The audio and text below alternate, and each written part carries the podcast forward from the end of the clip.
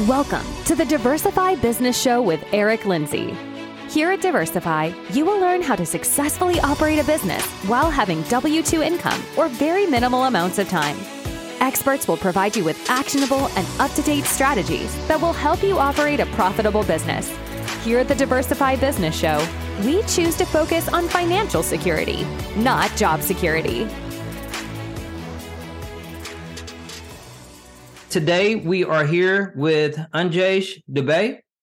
Anjesh is the co founder of Dubey Investor Group, a private equity real estate investment firm that co invests with a group of investors in large apartments. Anjesh brings over 10 years of real estate investing experience across different markets in the US. Anjesh began his real estate investing in 2012 and since then invested in many residential homes and has went full cycle on many of them. Anjesh is a limited partner in over 1,100 units across the Sunbelt markets. He is also a general partner in over 660 units in the Southeast markets with total property assets of over $90 million. He is passionate about helping tech professionals build generational wealth and legacy by investing in tax preferred real estate investments. Without further ado, Welcome to the show, Anjesh. Thank you so much, Eric. Uh, uh, great to have you here, and uh, uh, thanks for having me here. Yeah, definitely no problem. I'm really intrigued by your background and looking to learn a lot from you and hear more value. And so, with that being said, if you could kind of share with the Moonlight listeners a little bit more about your background and also share how you got started in real estate. Yeah, definitely. So, uh, me and my wife are, as you said, a co-founder of the Dubey Investor Group, and uh, we started in the multifamily real estate uh, this earlier this year in February. And really, in real estate, we started in like 2009, uh, almost 12, 13 years ago, right after the college when we bought our first land, actually. And with our background in the family, uh, they all come from the real estate. So we always knew that uh, we needed to do something in real estate to build a generational wealth. And uh, we started from there in 2009. We started going into the buying multiple residential homes starting 2012 and onward. And then the last, for the last 10 years, we bought multiple residential homes like duplexes, triplexes uh, over across multiple markets in US. And after doing that for a while, we started going into like, hey, what do we want to do next? And then we started found about like, hey, uh, th- it's going to take a really slow time to build this portfolio by one by one. So instead, we started looking into the multifamilies and then found a completely new niche. Like, hey, this uh, this makes a total sense to go just bigger and uh, use the economy of scale in this way. Wow, yeah, so that's amazing. You start off as a husband wife team at, back in 2009 really pretty good timing. I mean, property probably was coming down and they were probably dirt cheap at that point. And so you guys were maybe able to scoop some things up at a, a really good price there. But you started there and eventually kind of moved to small multifamily and and made the realization that you needed to go bigger faster and so moved up into the larger multifamily as of today. So yeah, that's exactly. great and that time i think uh, yeah as you said like the timing was great and we were buying even under the listing price. So uh, that was a great time. But as as you can always say it like i think buy real estate and wait instead of waiting to buy a real estate. So that's just always true. Yeah so 2009 it was a great time especially if you were picking up properties under list price yeah, you guys, I don't believe in time in the market, but I think you guys got it right there. That's great. Hey, could you bring us up to speed as to what exactly do you do as of today? You said that you have moved into more large scale multifamily. Could you just kind of share what your day to day looks like and what kind of properties you're currently targeting?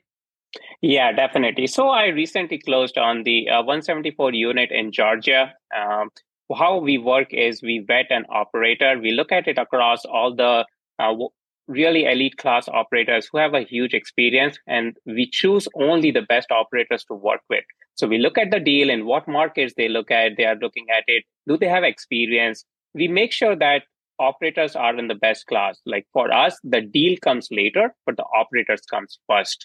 If operator is not great, they can make the great deal go down the drain. But if it's a great operator, they can make an okay deal work really great for our investors. So what our niche is like find out what are these best operators are how are they operating really know them. Like i do not invest with the operators who i just knew from yesterday.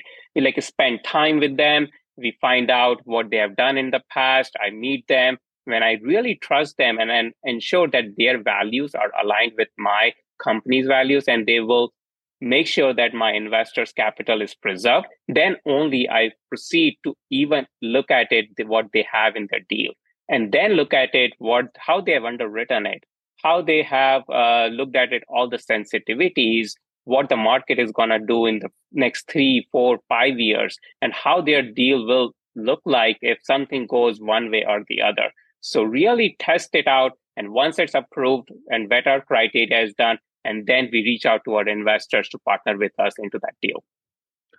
Okay, so you are coming alongside of experienced operators. It sounds like that has track records and have went full cycle on some deals. I'm sure that that's probably one of your criterias.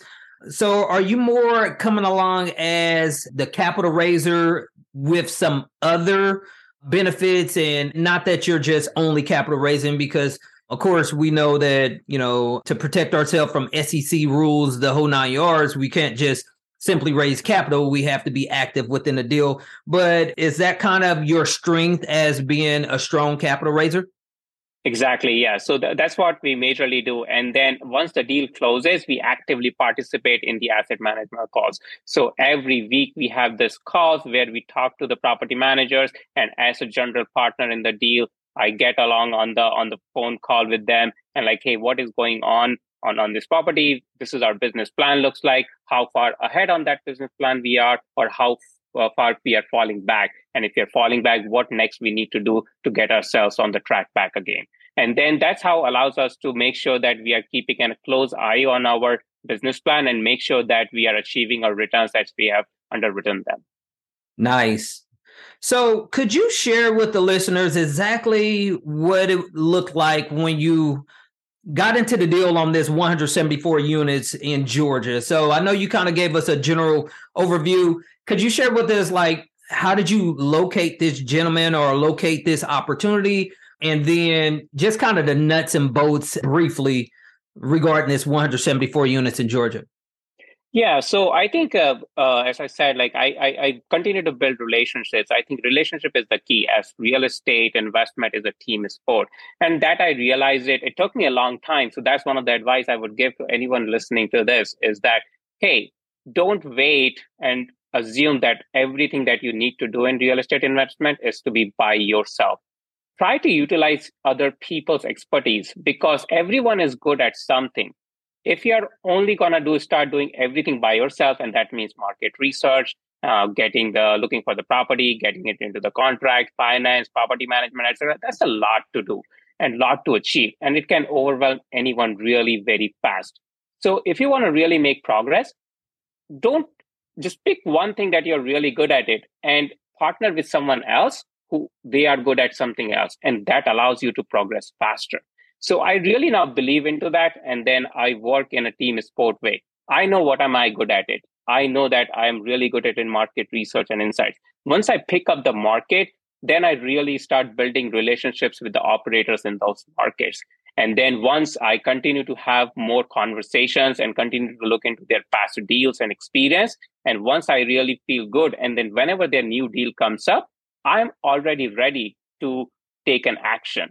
And when they deal once once they have that deal i have already uh, floated that out to my investors and once they trust me because they have seen my past experience and my past deals they really trust it and then i can easily bring capital into this deal to to close faster and that's how i build that relationships across different markets across different operators that's a phenomenal resource, especially in the current market that we're in. There's a lot of investors or LPs that's kind of sitting on the sidelines because of the volatility that's being produced by the high interest rates. So being connected with a person like you is a very valuable resource. So, hey, I'm just curious within your process, do you have like a certain percentage that you demand as far as on the GP split percentage? Do you have like maybe a go to percentage that you prefer when working with other operators? Absolutely. So I want to protect my investors, and I'm seeing the deals on the from all the all the different domains now. But what I prefer for my investors a 70-30 split. I would like 70% for my investors and 30% for general partners. I am seeing deals because of the interest rates going more like 60 40. And then I'm seeing some more hurdles coming in in place as well. Where like, hey, after 12% IRR or 13% IRR, this is going to go to 50 50 partnership. I'm trying to protect my investors in the economical environment that, hey, I'm trying to avoid these kind of hurdles. Or even if there are hurdles are there, they should be at a, a little bit higher IRR. I want really general partners to really perform on their business plan so that my investors can continue to see a better return. Okay, great. No, that's fair enough. You have basically set your terms and everyone is entitled to express what would be most beneficial for their investors and and that's syndication 101 there. Hey with that being said where do you see the market trending at this point? We know that the fed has increased rates interest rates pretty well here. Do you see this tapering off anytime soon? And even if they do stop bumping the interest rates, do you think that it will kind of come back down anytime soon? Yeah, that's a great question. Obviously, uh, no one ha- no one has a crystal ball into it, but anything that you can do is really project it and then predict it. My prediction is that uh, the Fed may start to increase slowly in the next year, but coming down is actually a long shot. I do not expect Fed to actually bring down interest rates anytime soon maybe in 2024, but definitely not in 2023. And because of that, I think it's even more important to continue to watch the, this real estate and multifamily business because if you're worried about the interest rates right now, the in one year, these interest rates are going to start looking better if mm-hmm. Fed is going to continue to increase it. And that aligns with like, hey, don't wait to buy real estate, buy mm-hmm. it and then wait. And it's a, it's only a, a, single single line really because if rates do come down you can easily refinance and then you can get that a better rate. So i do not think that fed is ready to come down and there's and that's for one basic reason is because inflation isn't come down as fast as we would like to see it. And people has still have a lot of cash reserves. There is a lot more capital sitting it on people's banks that is ready to be deployed but there are just no opportunities. I mean, the stock market is tanking. You think that it's down today, it's lowest, and you anybody putting in there and it's going to go further down. So I don't want to be in, in that bucket. Like I want to put my money into something hard asset that can continue to appreciate with inflation. And as we all know, with inflation, the rent prices are going to go up. And with multifamily, as the rent price is going to go up, NOI is going to go up, and then the it's going to appreciate further and further. Yeah, that's great insight there. Yeah. So I'm hearing a lot of the same thought process on that as far as even when the Fed does stop like increasing the interest rates, it probably will just stay put at that mark until inflation comes down to a reasonable number there. So, yeah, I think that's a great take. Hey, you also mentioned that you have W 2 income. Could you share a little bit about your W 2 income and also how you have been able to achieve all of your real estate success while being a W 2 employee?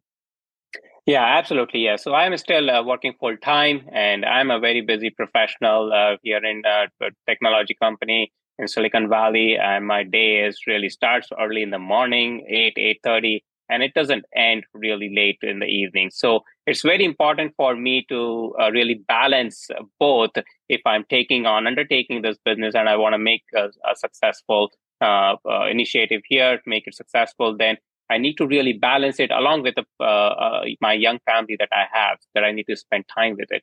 So for for myself, so that I do not burn out, the two key uh, things that I follow is planning and focusing.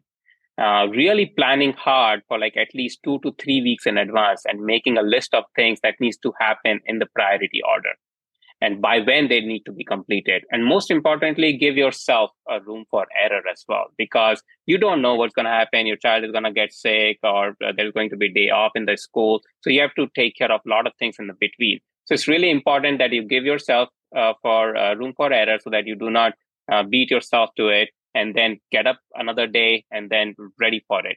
So the most important day for me, really planning wise, is Sunday. Like when I plan out the rest of the week, so that I remain in the control of my next week instead of the week is controlling me, like whatever comes on my way, and then I'm like booked the entire day. That allows me to like really work on the important things, and that allows me to like focus on really important aspect of my business, my work, and that's how I just operate, and makes me like very efficient in what I'm doing.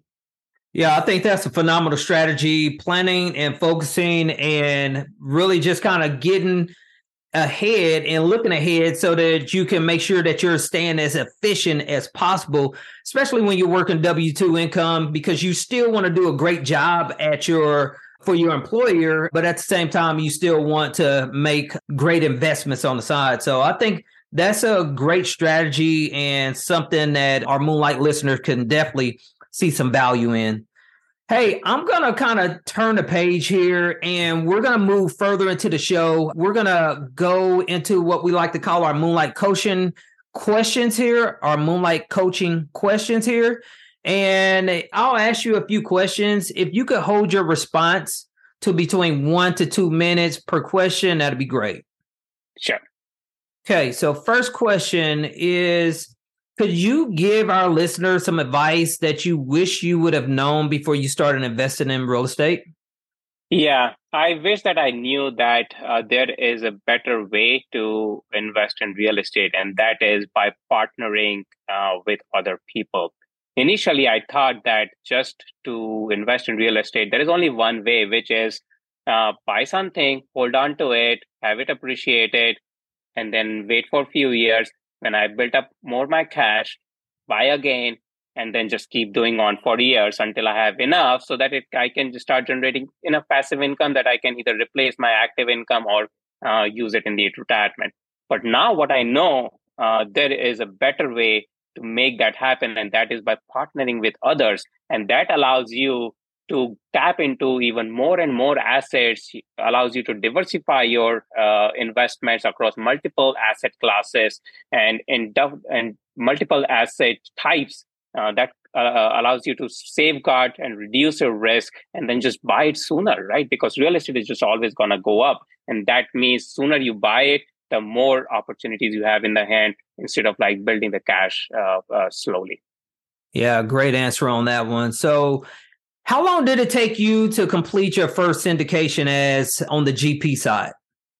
Yeah, it took a, a pretty much a grind. So it it just uh, we took about four months uh, when we got into the contract from there, and then there was just like a lot of stuff to do related to the financing, uh, getting the uh, all the due diligence done, getting inspection done. Uh, actually, just by getting into the contract from LOI to the contract was a a lot of work as well, a lot of retrade back and forth and making sure that sellers' terms are appropriate. And then we are safeguarding our investors, getting all the documents up and running. So it took a good amount of four months from like end to end to close our deal. Okay, great, great. Yeah. So multifamily is a little bit longer process than the single family world. So that's nothing abnormal there. So, correct. Hey, next question is if a person had very little cash or experience, what would you recommend for them to do to become an active syndicator? Yeah, that's a great question. I think I would look into how you can add value to the other successful syndicators. What skills do you have? What expertise you can bring to them?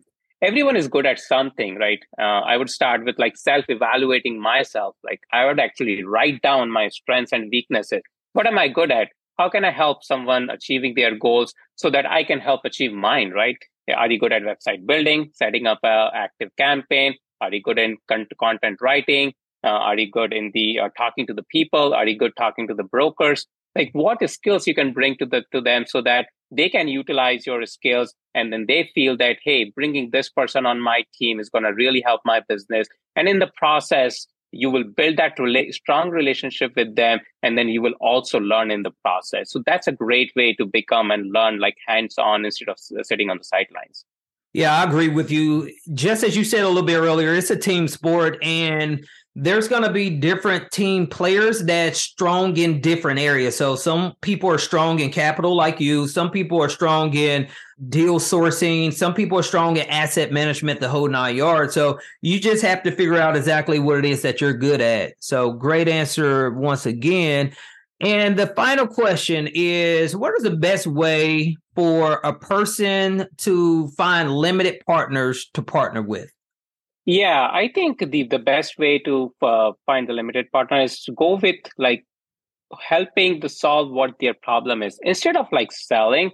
I would go in and talk to you within your network and then find out like, hey, what are your financial goals are? Like, what is it that they want to achieve? It there is a different set of problems and a different uh, set of people, right? So if someone is working in someone like me or like a tech professional, uh, they have a challenge of like, hey, how do I work in a, a high uh, tax uh, state. I have a tax challenge. How can I mitigate and reduce my taxes? now you can bring a value to them by uh, posting it that hey this a real estate investment might be a better option because it provides it's already a tax preferred asset some people have uh, uh, more risk uh, aversion like hey i don't want to invest in stocks right? So that also another way to find out like hey you can have invest into the more stable asset class and that is real estate. So and it might not be appropriate like this kind of investment if someone is like hey uh, my daughter is getting married next month this kind of investment may not be appropriate for them at all because this is illiquid right? So talk to them uh, find out what are their goals are what do they want to achieve it and then so that you can really educate them whether this is the right thing for you or not. Wow, that's great advice there. That's amazing. So, really kind of digging deep to figure out exactly where a person is and what it is that they're trying to do instead of just basically going out as a salesperson, looking in to see exactly if you can help meet their goals. Exactly. Okay, great, great. Hey, so that concludes our coaching portion of the show here. As we conclude this podcast, we always like to ask our guests what is a great business or personal development book that you would recommend for the Moonlight listeners? Oh, yeah, I have a great one. Uh, I recently finished reading uh, Do the Hard Things First by Scott Allen. It's a great read, and it really helps in learning how to win over our procrastination by mastering the habits of doing difficult work we all procrastinate on things even we know we know that it's an important for us and important for to do them no matter your goal i think if you read this book the learnings you are going to get from that can be applied in the all walks of life yeah, that sounds like an interesting book there. I may have heard of that, but I'm definitely going to have to go pick that one up. So, I mean, it makes a ton of sense. Get everything that's difficult out immediately and then kind of start tinkering away at the easier tasks there. So, hey, Anjesh, thanks for coming on the show. You have provided tons of value. I was really looking forward to connecting with you and hearing your story. And I'm glad you decided to join us on the show today. How can our Moonlight listeners get in contact with you if, say, someone wanted to partner with you or just reach out to you to hold a conversation? What's the best way to be able to do so? Yeah, definitely. The best way to reach out to me is via LinkedIn. I am on LinkedIn, uh, very active, uh, linkedin.com slash Anjesh Dubey, or via my website, dubeyinvestor.com. And I'm also on the all social major uh, prominent social media platforms, Facebook, Instagram, or Twitter. So you can look up Dubey Investor Group and you will find it.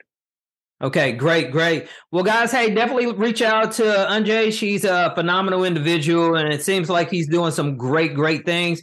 And Anjesh, we know you're going to continue to ascend and, and do great things. And we would love to have you back on the show anytime. Perfect. Thank you so much for having me, Eric. Really great to be here. Thank you so much. Thanks for tuning in to the Diversify Business Show with Eric Lindsey. Please make sure to give us a five star review, subscribe to this channel, and share this podcast with someone that is destined for business success. And until next time, let's keep pursuing financial security, not job security.